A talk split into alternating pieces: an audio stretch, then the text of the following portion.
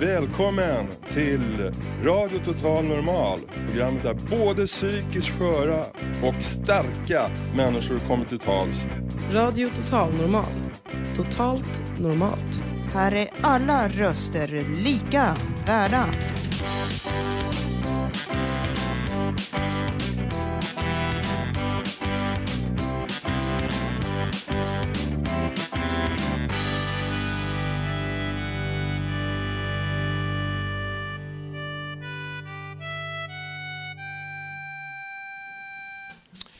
Hej och hjärtligt välkommen till Radio Total Normal. Jag har en härlig publik framför mig här och vi ser fram emot ett spännande och innehållsrikt program. Vi har mycket att erbjuda vad det gäller Fountain House, Radio Total Normal. Det finns många anledningar att du stannar och lyssnar för det finns många intressanta program som kan röra just dig. Idag ska vi få höra en fantastisk poesi, lite livemusik om en resa till dårarnas paradis. Det låter väl spännande. Sen ska vi komma till våra, en av våra största poeter. Han hette Nils Ferlin. Det är en unik inspelning från radion. Och dessutom har vi bjudit in Lotta som är en fantastisk människa från RSMH.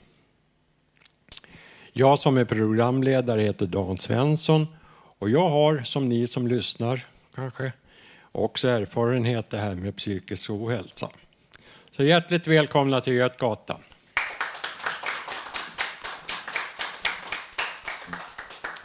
Vi ska gå direkt på, på dagens första inslag.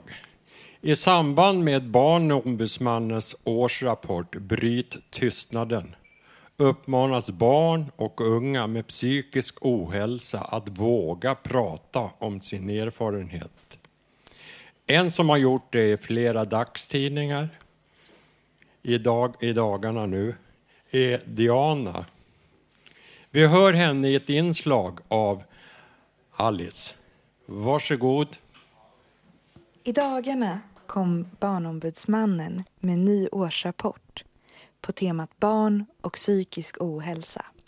Rapporten heter Bryt tystnaden och handlar om att vården får skarp kritik bland annat för att tvångslagen inte tar hänsyn till barn för att alla barn inte får den vård de har rätt till och för en bristfällig rapportering om tvångsåtgärder som i vissa fall också är olagliga. Hela rapporten finns att läsa på www.barnombudsmannen.se och den heter alltså Bryt tystnaden. Diana, du har under lång tid bloggat öppet om din psykiska ohälsa. Och vad är det du har fått för reaktioner om det? Det har nästan enbart bara varit positiva reaktioner. Jag har fått jättemycket fina mejl och kommentarer. Folk som jag känner i verkligheten har delat med sig av sina erfarenheter om psykisk ohälsa. Har, har folk som läst, har du upplevt att någon har sagt till dig att de har fått känt stöd och sådär av att de har läst det du har skrivit? Det är faktiskt väldigt många som har mejlat och sagt att de har fått lite hopp och känt sig lite inspirerade av att läsa min blogg. När du bloggar så är det ju ett eget val för folk att gå in och läsa. Det är ett aktivt val. Men den senaste tiden, i samband med Barnombudsmannens årsrapport, så har du varit med i tidningar. Ehm, och då är det ju mer så att alla ser. Så det är nästan som att du har kommit ut som psykiskt sjuk inför dina kollegor. Hur, hur har det varit? Det har faktiskt också nästan enbart varit positiva reaktioner. Det är kollegor på jobbet som har kommit in till, till mig på mitt kontor och pratat och delat med sig av sina erfarenheter och, och berömt mig för att jag vågar, vågar prata om det. Och, och det känns som att det har på något sätt kommit igång en diskussion på arbetsplatsen om psykisk ohälsa och ja, psykiatrin och hur man kan förbättra psykvården. Var det någonting du var orolig för när du skulle komma ut med det här? Jag var orolig för att folk skulle behandla mig annorlunda och se mig som skör och sjuk och svag. Uh, men det har faktiskt inte varit så utan folk behandlar mig precis som förut. Och varför skulle de inte egentligen? Bara för att jag har problem med psykisk ohälsa betyder det inte att jag är mindre kompetent eller inte kan mitt jobb. Eller sådär. Ja, och, och du sa tidigare att kollegor hade kommit in och berättat om sina erfarenheter. Och det är ju faktiskt så att de flesta har erfarenheter av något slag. Du berättade en sån himla fin historia för mig om när du var på eh, skådespelarresa i Hollywood. Kan du berätta den igen? Absolut. Jag delade rum med en, en tjej i min egen ålder. Uh, jag spenderade väldigt mycket tid på att dölja är till exempel att inte, inte berätta om min psykiska ohälsa helt enkelt. Det visade sig, fick jag reda på för ett tag sedan, att hon hade spenderat minst lika mycket tid på att försöka dölja en egen sjukdom. Inte psykisk, men fysisk. Och nu har hon valt att bli öppen med det också och startat en blogg om det. Så det, ja, alla har någonting man vill dölja, men... Ja. Men det vore så mycket bättre om vi alla skulle göra precis det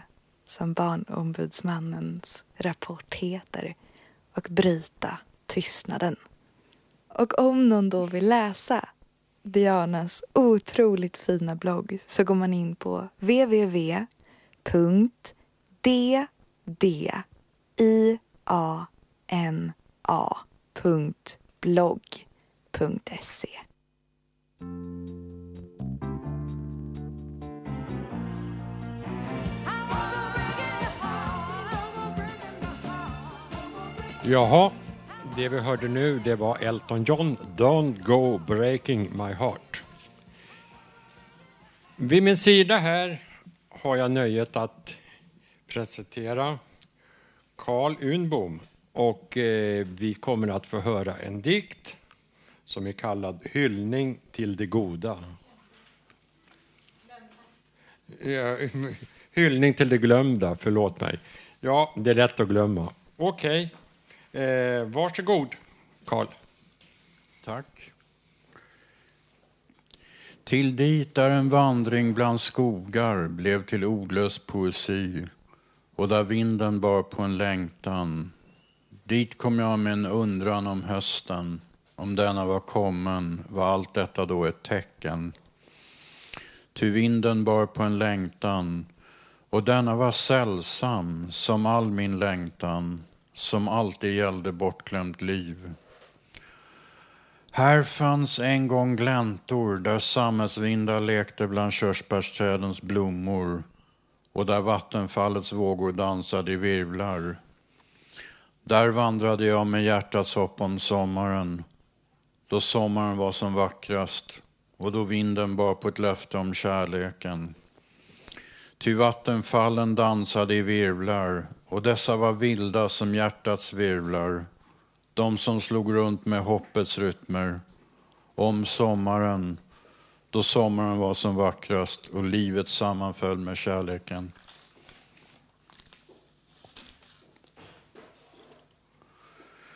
Här finns nu en plats där bara glömska råder och okända tecken talar om livets gåtor. Där har jag sett körsbärsträden sloka under ett sorgflor och någonstans längre in ett bortglömt budskap från himlen. Ty regndroppar vilar på bladen och dessa tycks som tårar, som himlens egna tårar. De som fallit för alla dem som bär på bördan av ett bortglömt liv. Tack.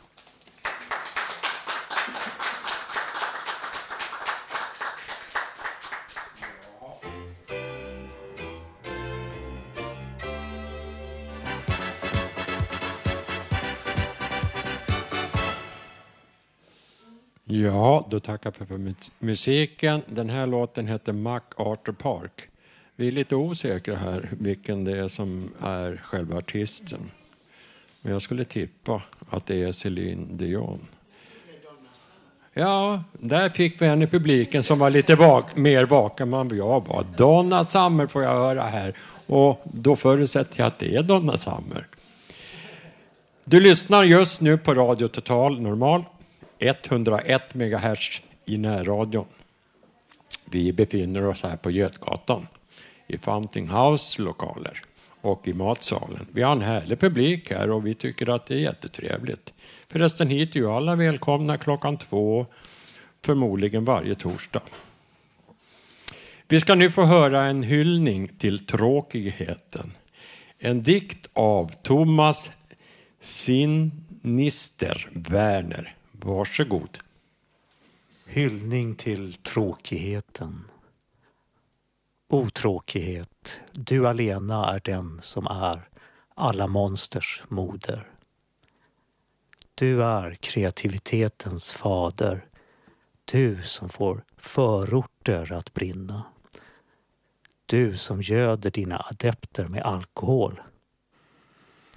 Du vars tunga är frustrationen, du vars hjärta är ensamhet och språklöshet. Du vars ögon är blinda och du som tar dig in genom psykets blinda fläck och tar något ifrån oss som vi inte vet vad det är. Detta något som bara kan anas. Du bekämpas med kreativitet och uppfinningslusta. Du är förklädd kärlek och nu ser jag dig. Amen.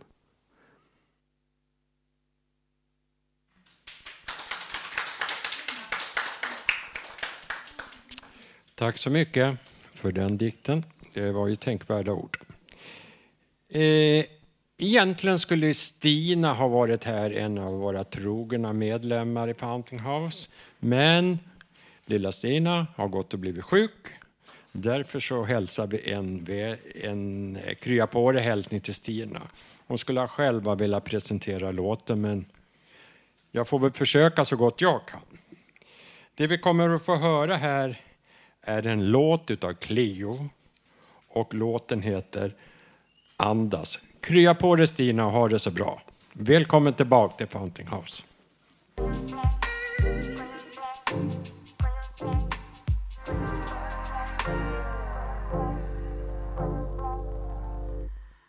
Ja, då tackar vi för den musiken. Vid min sida här har kommit upp Magnus Andersö. Och eh, hej, välkommen Magnus. Hej. Jag ska läsa en, ja, jag ja, varsågod, varsågod. Jag ska läsa en text som jag har redigerat rätt hårt. Jag har eh, strukit två sidor drygt och förändrat en hel del annat. Vad jag har gjort är att göra den mer allmängiltig, personlig och, och inte privat. Och jag har upphovsmannens eh, godkännande att göra på det här sättet. Han heter Bo Levander och har drivit ett litet bokförlag som han ger ut böcker i Indien. Den här lilla häftet eh, hette Tystnadens traktat och stycket hette Dårarnas paradis. Jag reste till dårarnas paradis. Där blev jag smekt av tomheten. Jag besökte tjuvarnas marknad. Där möttes jag av idel leenden. Jag försökte tala. Det var så frånvarande. Vi var omgivna av sten. Allting ändrades och omgivningen verkade plötsligt vara jord och grus och sand. Jag besökte gycklarnas paradis. Där såg alla mig djupt i ögonen. Jag försökte lukta mig fram, men, det blev, men blev distraherad av för mycket tankeverksamhet. Jag hade önskat ett bättre samhälle med mer demokrati. Men det byggde sandslott som påminner om världar som aldrig funnits. Sittandes intill ett hav utan strand. Jag sa, helvetet är löst. Jag sa, himlen är sprucken. Jag rörde mig riktigt mot dimmornas bro. Jag hade lite svårt att veta hur jag skulle uppföra mig. Jag kände för att knyta kultiverade kontakter, men det var svårt att passa in. Jag fick nöja mig med enkelt hållna konversationer. Utan ord och utan gester integrerade jag till vänskap. Men det var ingen som ville satsa på ett spel där allt utom förlustens storlek och kärlekens vidd var förutsägbar. Jag gick in i drömmarnas hus. Där möttes jag av förvridna leenden och skelande blickar. Jag besökte Dumånarnas marknadsplats. Men där blev fann jag allt för många krossade drömmar och ingenting var billigt. Jag kom fram till de nakna hästarnas stad.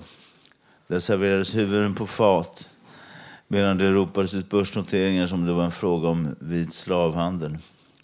I förtvivlan vände jag mig till de högre makterna, men det var ingen som hade tid. Jag besökte det statsanställdas förbund. Där möttes jag av idel nedslagna blickar. Jag fick tala med en byråkrat som förklarade på 10 000 olika sätt varför allting var så svart och varför allting var så svårt. Jag kom in i ett böljande kontorslandskap. Jag fick lämna det stället med en gränsöverskridande hastighet efter ett by byråkratisk kamp med absurda inslag. Jag besökte en kunglig härskares palats. Där blev jag mottagen av en minister och fick arbeta som hovnar. Min uppgift var att skriva poesi. Jag brukade skruka fram sånger ur ett enstaka hörn i hans slott. Jag ville uppnå en sorts mental balans men fann att de högsta sanningarna hörde hemma i tjuvarnas land. Följaktligen besökte jag en stråtrövares palats. Inredningen var inspirerad av den kulturella mångfalden och naturligtvis internationella kontakter. Jag besökte Dumågnarnas marknad en gång till. Där möttes jag av skelande blickar, sneda leenden och stammande tal. Jag bars i bärstol av en välkomstkommitté av tungotalande dvärgar. Man ville diskutera utvisningsfrågor till andra världar. Eh, på vägen hem såg jag tiggaren i sina sjaskiga kläder och sin stympade hatt. Det fick mig att undra varför vi gjort allting så komplicerat och varför vårt beteende luktar bedrägeri och moraliskt förfall. Ja, varför? Tack för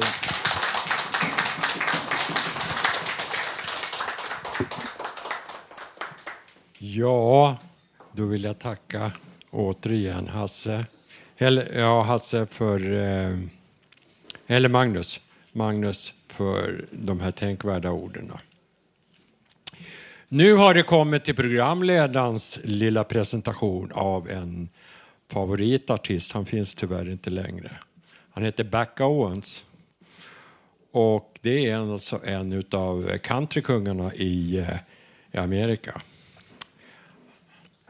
Eh, han var ju en av de stora då på 60 och 70-talet och början av 80-talet. Jag kommer ihåg min första konsert som jag var på Konserthuset. Det var mitten av 60-talet. Då uppträdde Buck Owens där. Och det var en fantastisk, fantastisk, fantastisk föreställning.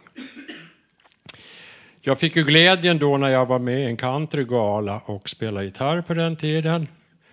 Då en av personerna i hans gäng blev sjuk och jag fick ju tillfrågad att vara med och spela. Och bland annat så spelar vi ju den här låten som vi kommer att höra. Den heter Ruby och det är en riktig höjdare i countryvärlden. Då ska vi höra på Rory och Back Owens. Varsågoda. Ruby, Ruby,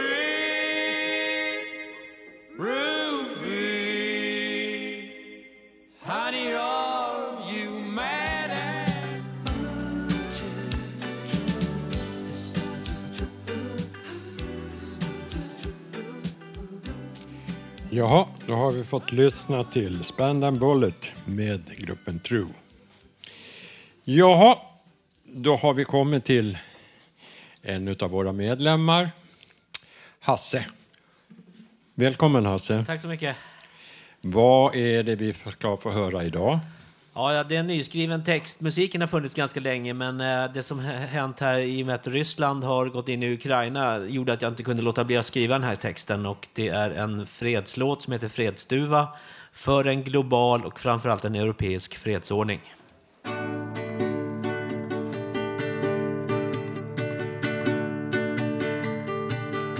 Det Ryssland har gjort emot sitt grannland Ukraina får mig att känna oro. Hoppas att vi människor kommer till en lösning. Annars blir det svårt att finna en ro. Fredsduva, fredsduva, låt nu freden bestå. Fredsduva, fredsduva, låt det nu bli så att det blir fred. Att det blir fred. Låt det nu bli så att det kalla kriget inte blir en realitet igen. Och det är väl så att det är givet. Inget kallt krig vill du ha som fredsvän. Fredstuva, fredstuva, låt nu freden bestå. Fredstuva, fredstuva, låt det nu bli så att det blir fred. Att det blir fred. Mm.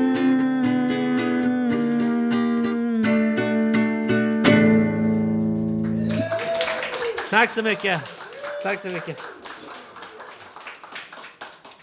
Yeah. Ja, då vill jag tacka Hasse så mycket för de här tänkvärda text, texten.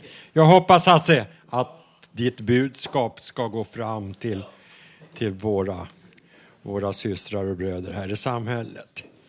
Eh, Jag har det stora nöjet att presentera för er Lars Wilhelmsson. Och du får berätta själv Lars, vad vi får höra. En liten välkomstapplåd vill jag höra först. Jag satt och funderade på vad jag skulle prata om idag. Eh, På tal om fred här förut, det var ju, jag har haft ett väldigt enkelt jobb här på morgonen. Jag har räknat hjärnceller hos fotbollssupportrar. Och det var ju snabbt avklarat. På tal om fotboll, Zlatan kan man ju alltid eh, eh, säga någonting om. Nu ska han bli frimärke också. Har ni hört den nyheten? Ja, det är bra. Nu får de slicka mig på baksidan.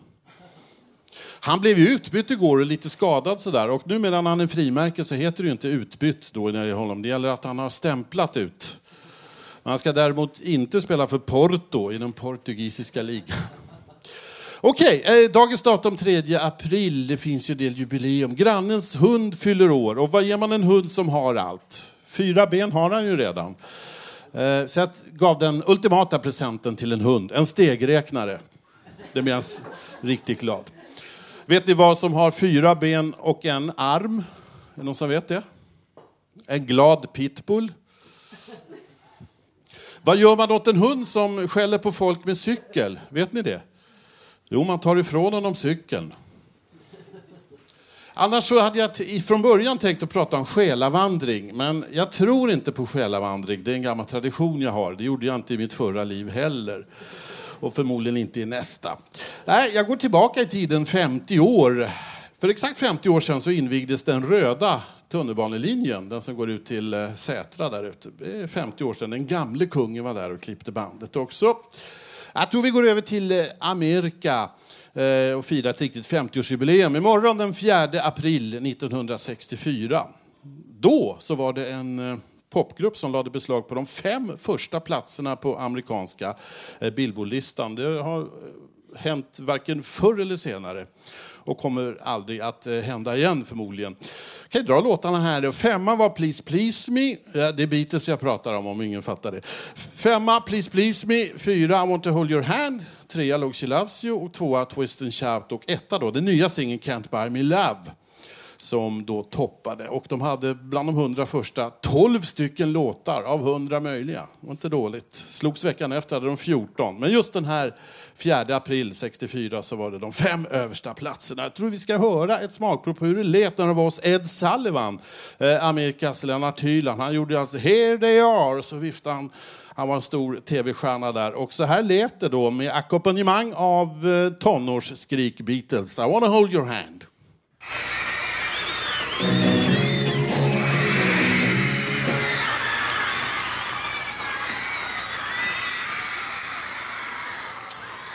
Ja, då tackar vi Beatles för det där. Eh, då var det dags för ett inslag av Gabriel. Det handlar om Amsterdam. Varsågod.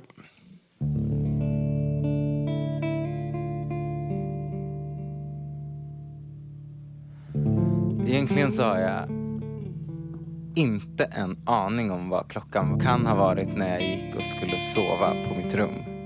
Tidigare, kanske några veckor, hade brandlarmet som jag satt av fixats och min laptop var tillfångatagen som pant av hotellägaren. Låt detta bara vara över. Bråka aldrig med det som äger bordeller över att damerna inte kan dra. Men det var så. Jag slog upp ögonen och ligger i en säng på Bob Hostel. Kaffe, röker och drar på mig skorna. Jag kommer ut på gatan och hör någonting. Jag drabbas av panik.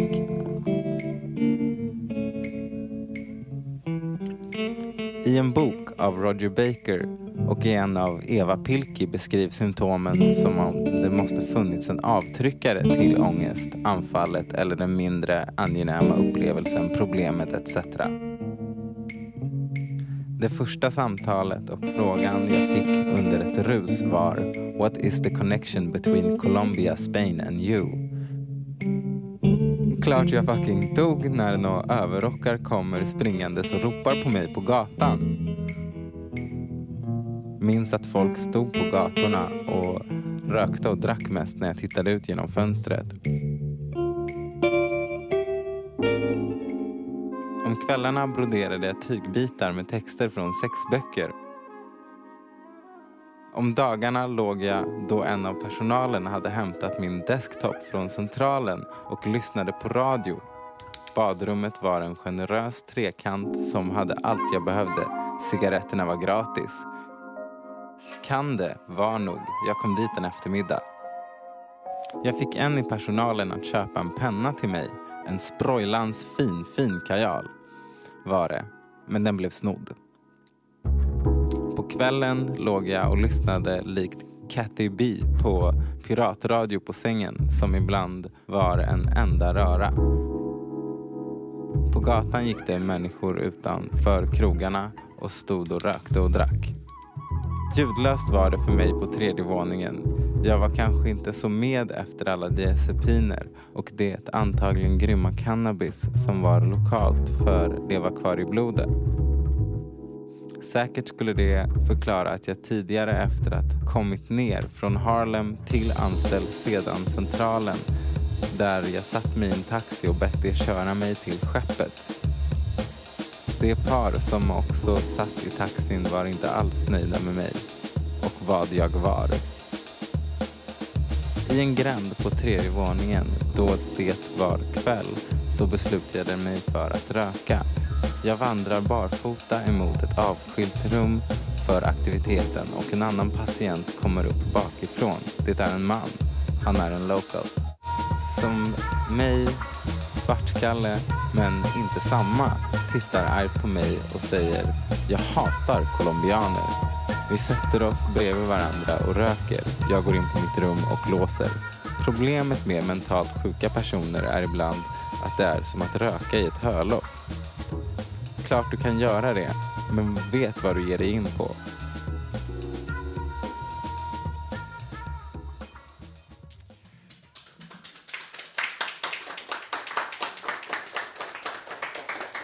Ja, då får vi tacka lite grann för det inslaget.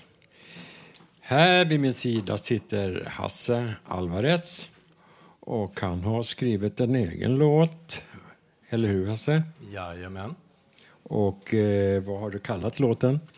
Eh, vi måste tala om det och det är väl det som det talas om här väldigt mycket. Att man måste prata om saker som kanske ligger under ytan lite grann. Eh, det är lite svårare att våga möta varandra lite. Ja, det tycker jag är väldigt, väldigt viktigt. Och eh, då har vi en fördel, vi som kan gå på Fountain House. Här kan vi faktiskt prata med varandra, eller hur Hasse? Här kan vi prata med varandra. Så du tycker andra kan komma hit också och prova att prata lite? Det tycker jag absolut. Det är Ja. bara att komma hit och prata på. Då hälsar vi alla, alla lyssnare välkomna. Det låter bra. Varsågod, Hasse. Tack så mycket.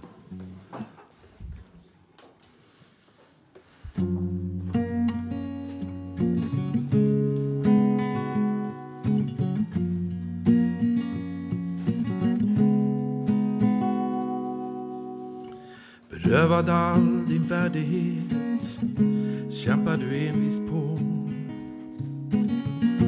Prövad i all oändlighet tills du inte orkar stå emot.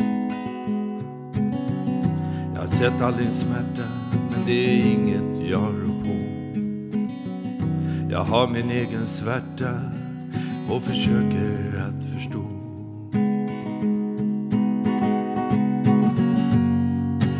mitt i allt som faller samman finns alltid något som håller det ihop. Om vi håller i varandra kan vi göra något stort. För allt som du behöver, ja det måste vi alla ha. Du tror inte du kan förlora något om du gömmer det bra. Så vi måste våga tala om det. Vi måste våga att stå kvar. Vi måste våga hålla om varandra för det är allt som vi har. Och kärlek inget man bemästrar, det är ett val du måste gjort. För stänger du ditt hjärta kanske du stänger det för gott. För gott.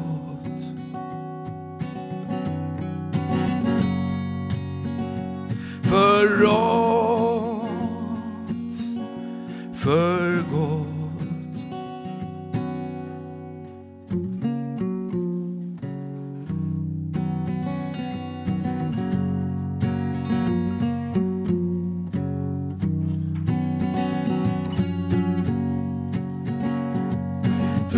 i allt som faller samman finns alltid något som håller det ihop.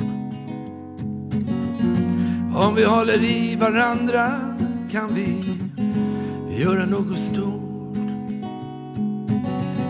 För allt som du behöver, ja det måste vi alla ha. Du tror inte du kan förlora något om du gömmer det bra. Så vi måste våga tala om det. Vi måste våga att stå kvar. Vi måste våga hålla om varandra. För det är allt som vi har. Vi måste låta slöjan falla och säga här är jag. Vi måste se oss alla och ljuset som vi har.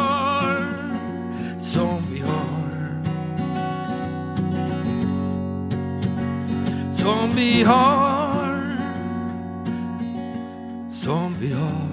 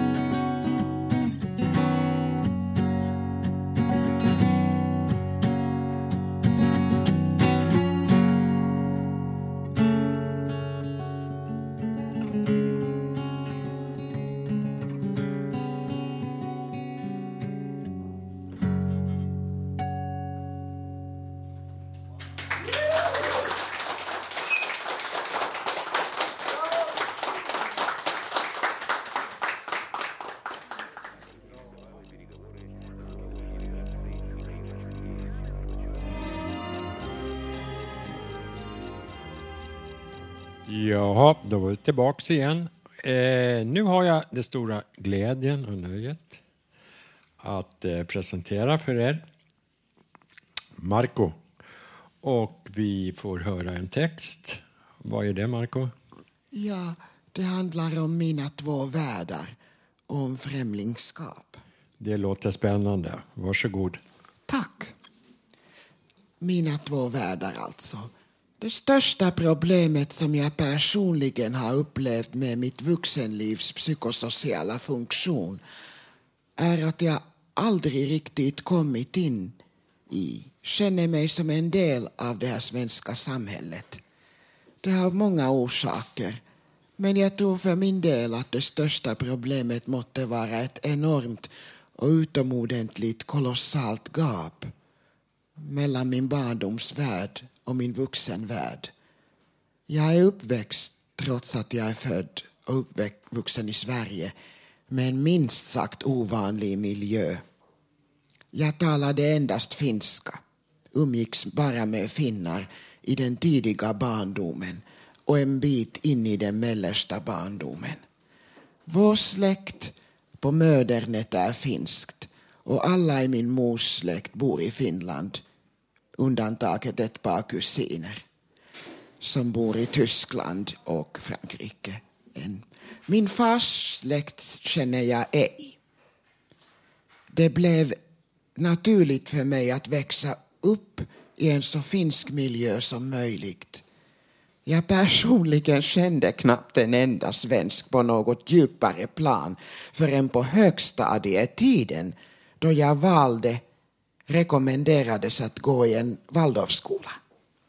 Ett läkepedagogiskt institut i Järna för barn med allehanda barndomspsykotiska tillstånd. Jag fick min Asperger-diagnos som vuxen men man misstänkte ett psykiskt lindrigare handikapp eller en störning i mitt fall. Mikael Gården, som skolan i Järna hette, blev min första kontakt med hela den svenska världen i Sverige. Där var samtliga lärare och övrig personal strikt antroposofiska och majoriteten av barnen svårt autistiska och utvecklingsstörda. Det blev min första riktiga kontakt med det svenska samhället. Undra om jag blev miljöskadad på flera sätt. Egentligen lade väl det grunden över att mitt psykosociala vuxenliv blev en katastrof. Jag har aldrig varit inne i den här världen överhuvudtaget riktigt eftersom det vanliga svenska samhället var ingenting jag kände till överhuvudtaget som barn. Och när jag som vuxen efter det finskspråkiga gymnasium jag valde att gå med skaplig framgång konfronterades med den fick jag en fullständig kollaps. Jag hamnade i ett samhälle och en kulturell värld som var mig totalt främmande. Lägg därtill att jag som homosexuell, konservativt strängt kristen och aspergare var minst sagt en katt ibland hermelinerna. För större delen av mitt vuxenliv har varit en katastrof tyvärr. Jag har saknat allt vad vänner och bundsförvanter som kunnat det bittersta sätta mig i min situation heter. För att nu tala om intim samvaro. Psykosocialt sett kunde jag lika gärna vara död ty jag är ett av de ensammaste, mest marginaliserade människorna i vårt samhälle utan en endaste riktig vän under hela vuxenlivet hittills sett. Ser man till den intima aspekten av mitt psykosociala liv på den här planeten har hela vuxenlivet varit så gott som fullständigt meningslöst. Men något som gjort det mera intimt sociala ännu värre är att jag är en kvinna i en mans kropp. Och det finns idag inga forum för gaymänniskor i Stockholm där något mer kvalitativt utbud ute i det öppna kan väntas. Inga seriösa forum där man i alla fall som ensam någorlunda lätt kan träffa andra. Det finns bara på nätet. Jag har varken råd med det som sjukpensionär är inte det minsta tekniskt lagt och saknar allt vad tekniskt kunniga vänner heter. Jag har inga egentliga vänner. Det har jag inte haft sedan slutet av barndomen på Mikaelgården bland de få friskare kamrater där i stort sett. Inga som jag kan dela allt med i alla fall. Som vänner, verkliga vänner borde. Det här är mitt liv och det är ett samhälle som jag känner mig som en främling i, oftast. Och idag, med vårt samhälles andefattiga, godtyckliga och likgiltiga klimat är det värre än någonsin. Undantaget Radio Total Normal. Och min gudstro är mitt liv inte särskilt mycket att hänga i julgranen.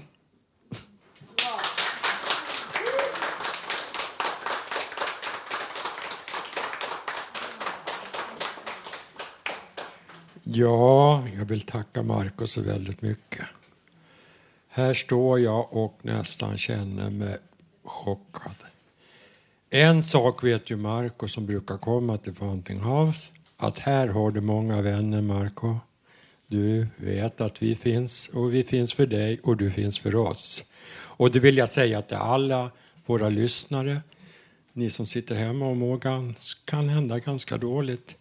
Ni är också välkomna hit till Fountain House. För här är vi alla lika. Och jag är också en sån människa som kommer till Fountain House. Jag tycker det är jättetrevligt här. Och det har fått mer innehåll i mitt liv. Jag har krypit ur den här glaskupan med, med den här isoleringen som ofta blir. Så du som känner att du sitter och, och kanske börjar bli isolerad, ta chansen och kom hit. Här ställer vi inga krav, här är vi alla välkomna. Tack så hemskt mycket Marco för de här tänkvärda orden. Det var verkligen, tack, tack behövde själv. vi höra. Tack. Jag var...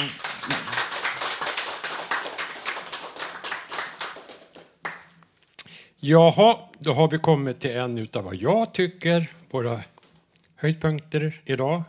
Vi har ju många höjdpunkter som ni säkert har hört. Jag vill gärna presentera Nils Ferlin, en av våra stora poeter.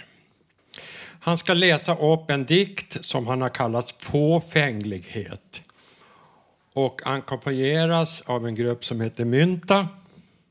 Där har jag också undertecknad varit delaktig lite grann.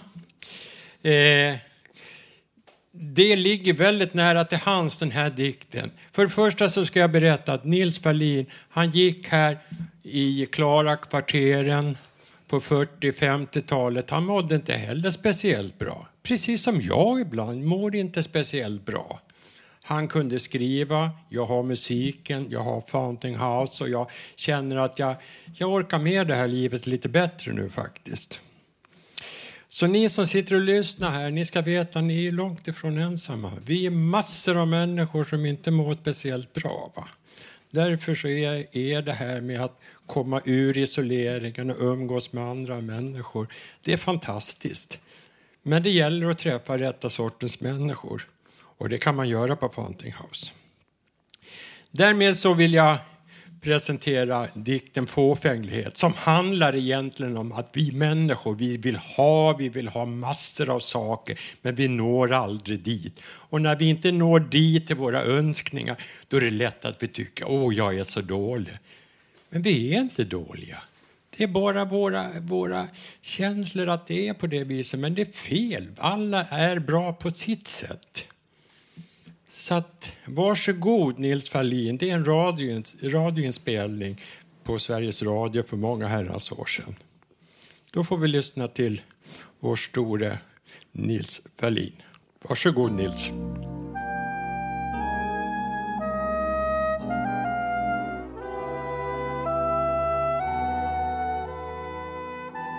Jaha, då vill jag skicka en hälsning upp i himlen till Nils Ferlin.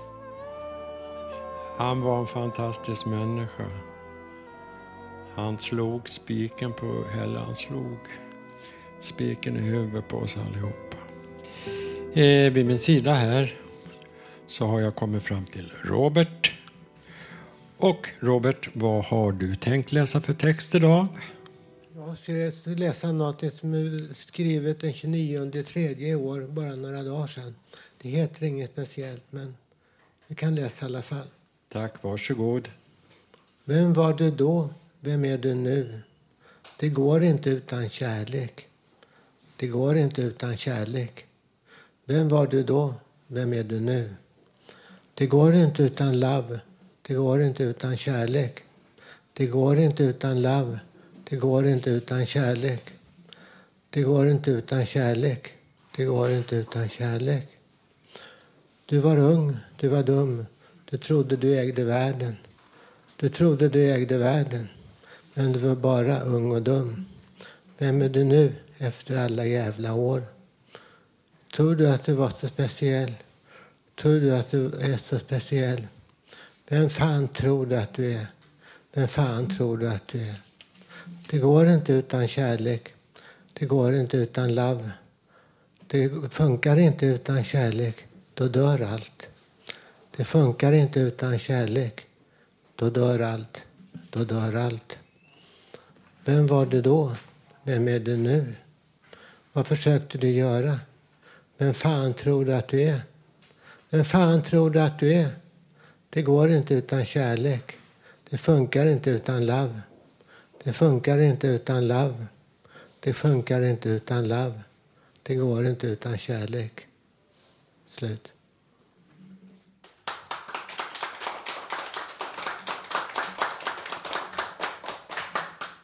Tack så mycket Robert. Det funkar inte utan kärlek, det stämmer. Jag brukar tänka så här, så som det står i Bibeln. Älska din nästa så som dig själv. Skulle vi människor på den här jorden ta fasta på det, då såg, skulle jorden se bra annorlunda ut. Men att älska sin nästa så som sig själv, det kan man faktiskt göra här på Fountain House. Eh, vi har kommit fram till, eh, till Nova. Och han... Hej. Hej Nova, välkommen. Ska du...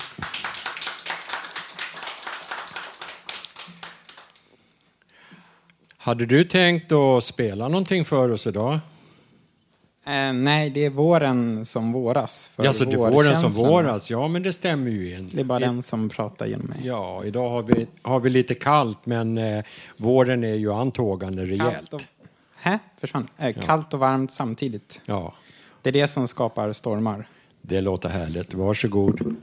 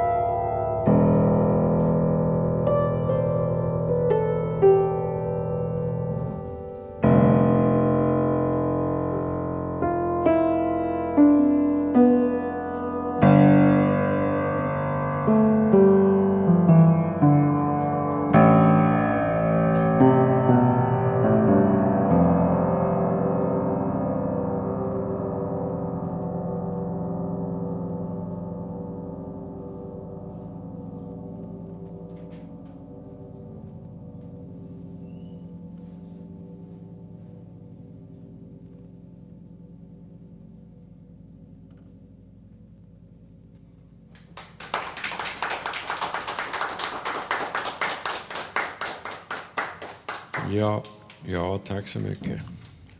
Jaha, då har vi en dam på väg upp till mig. Hennes namn är Lotta Beskov.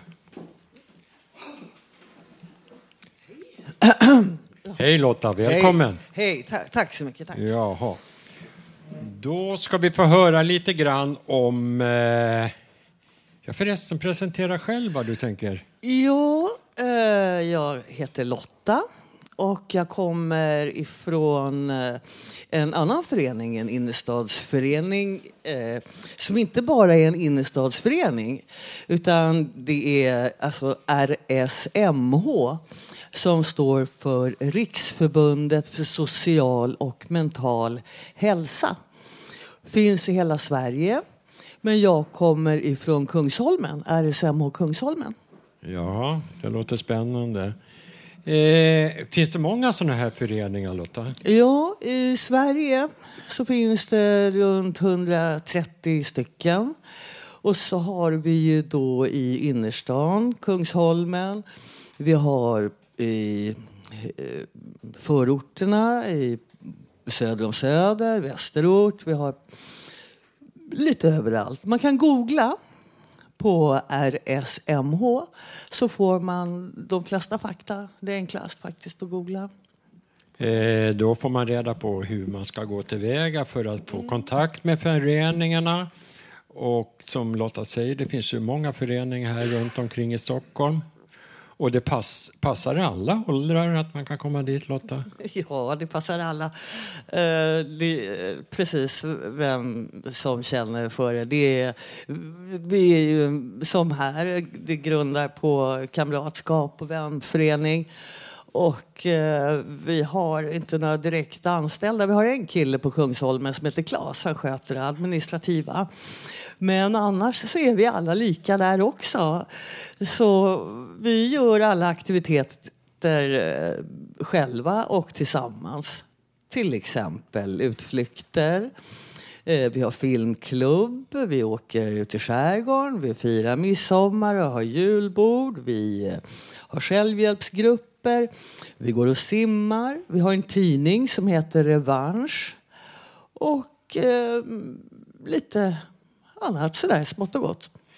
Ja, i det här köp och slitsamhälle så blir jag ju tvungen att fråga, för många kanske, Lotta, av våra lyssnare kanske inte har de där ekonomiska resurserna som egentligen krävs i det här samhället idag.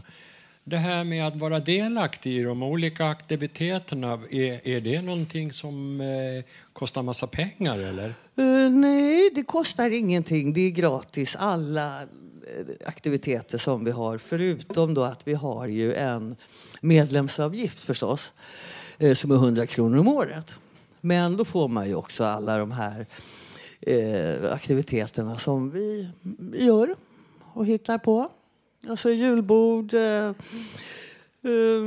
tidningen Revansch som sagt, eh, filmklubben, simningen, fester och skärgårdsturer och så vidare som jag sa. Ja, då kan jag tolka det att man får ganska mycket för den här slanten som man lägger i varje år. För just det här med isoleringen, det är ju en viktig sak att ta, ta tag i när man sitter hemma och mår skitdåligt. Va? Det här med, med att man måste komma igång och göra någonting.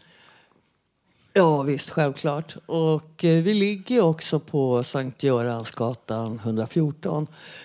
och det ligger precis mitt emot Sankt Görans sjukhus. Så det är enkelt att bara kliva ner rakt över gatan in på vår lilla förening där, Kungsholmen, RSMH.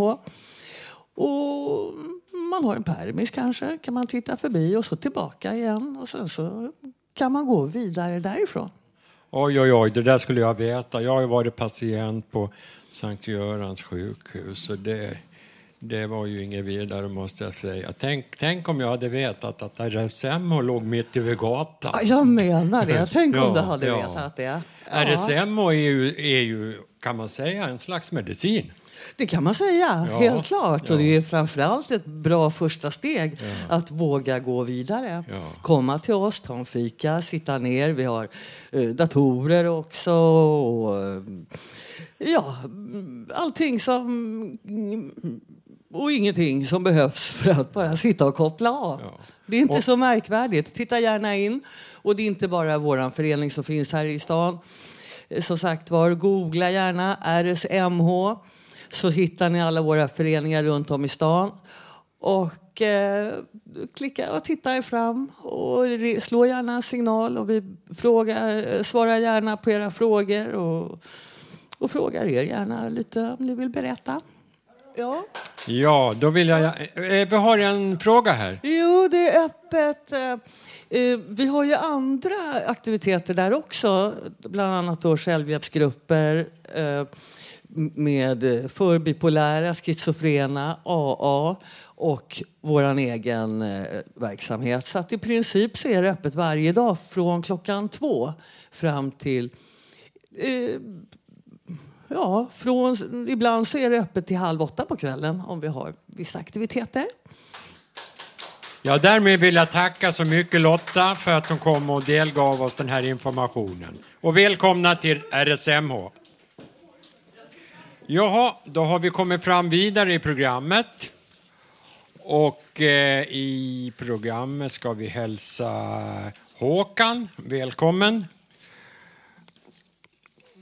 Eh, Håkan ska ha ett debatt om, mm, debattinlägg angående det här med det tuffa som råder för skolelever och förslaget att införa betyg från tidig ålder. Varsågod Håkan. Ja, jag vet inte om ni har läst att regeringen har kommit med ett förslag 19, eh, nu 2017 att de ska eh, ge eleverna som går i fjärde klass, redan då ska de börja ge dem betyg och ta bort det, även alla de här talen som man skriver så att de inte vet någonting de kämpar för. Om detta skulle genomföras som regeringen vill så tror jag att de elever som har svårare än andra elever får det svårare att hänga med i skolan. Så det är på grund av att det är för stor klass samt att man inför nolltolerans inom skolan där eleverna fostrar varandra som oftast blir till mobbing av dem som blir drabbade och de lider. Om det kan man inom skolan förebygga åtgärder genom att minska på klassen och tala om mobbing som ett skolämne genom dialog med eleverna där de som blir mobbade får tala om hur de påverkas psykiskt av detta och har dialog om orsakerna till dem. Då får lärarna mer tid att ta tag i det så fort detta uppstår. Som de gjorde när jag själv var elev på 50-talet. Jag var själv drabbad av detta. Då tog de kontakt med deras föräldrar. Om de dessutom tar bort skrivna svar som eleverna ger så blir det tuffare för eleverna att kämpa på. Och Eh, Verkets direktör Helena Almén vill ju göra skolan till en ny OS-gren där de bästa vinner. Det skulle bara vara tuffare för dem, att, även för alla elever, att komma igen och kämpa. Då är det ju alltid en tävling och inte en skola längre. Tack för mig. Jag kommer, kommer senare tillfälle att prata om alla de här tråkiga grejerna som på, finns på arenan när det gäller de som kommer dit och ska förstöra idrotten. Men det blir senare. Tack för mig! Håkan Eriksson.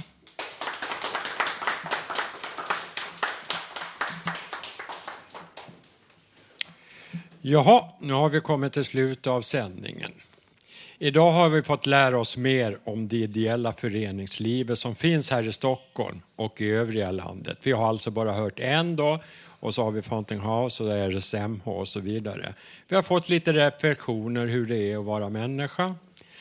Dessutom har vi fått hört en massa härlig musik, poesi och många personliga intressanta texter. Så får vi inte glömma i vårt program att Nils Ferlin var en fantastisk människa. Han mådde också dåligt i sina perioder. Så du som lyssnar ska komma ihåg att du är långt ifrån ensam. Nästa torsdag kan du höra oss igen som vanligt med publik härifrån Fountain House på Götgatan 38 i Stockholm i söder. Förresten, ni är välkomna hit. Fram till dess kan du lyssna på oss på webben. www radiototalnormal.se. Där kan du också skriva i gästboken, komma med förslag, gå in på vår Facebook-sida och titta på bilder. Projektet det drivs av Mediahuset Fanzingo och vill du veta mer om deras projekt så kan du gå in på www.fanzingo.se. Och tekniken idag var Nanny Johansson. Och vår producent är Emma Lundemark. Och vår ansvariga utgivare är Bodil Lundmark. Och de som har valt musiken idag, de heter Gabriel, Nova, Nanny och jag själv. Och jag som har varit er programledare i dagens program, jag heter alltså Dan Svensson och eh, jag är den som också har det här med psykisk ohälsa. Jag ska bara säga, nämna också att vi kommer att eh, framöver ha en programserie där jag kommer vara programledare. Vi kommer ställa politiker mot väggen. Så, vill jag, så att ni är välkomna att lyssna vidare. Så jag vill tacka så mycket för uppmärksamheten och hoppas att ni har en trevlig dag. Vi ses nästa torsdag och hörs. Hej!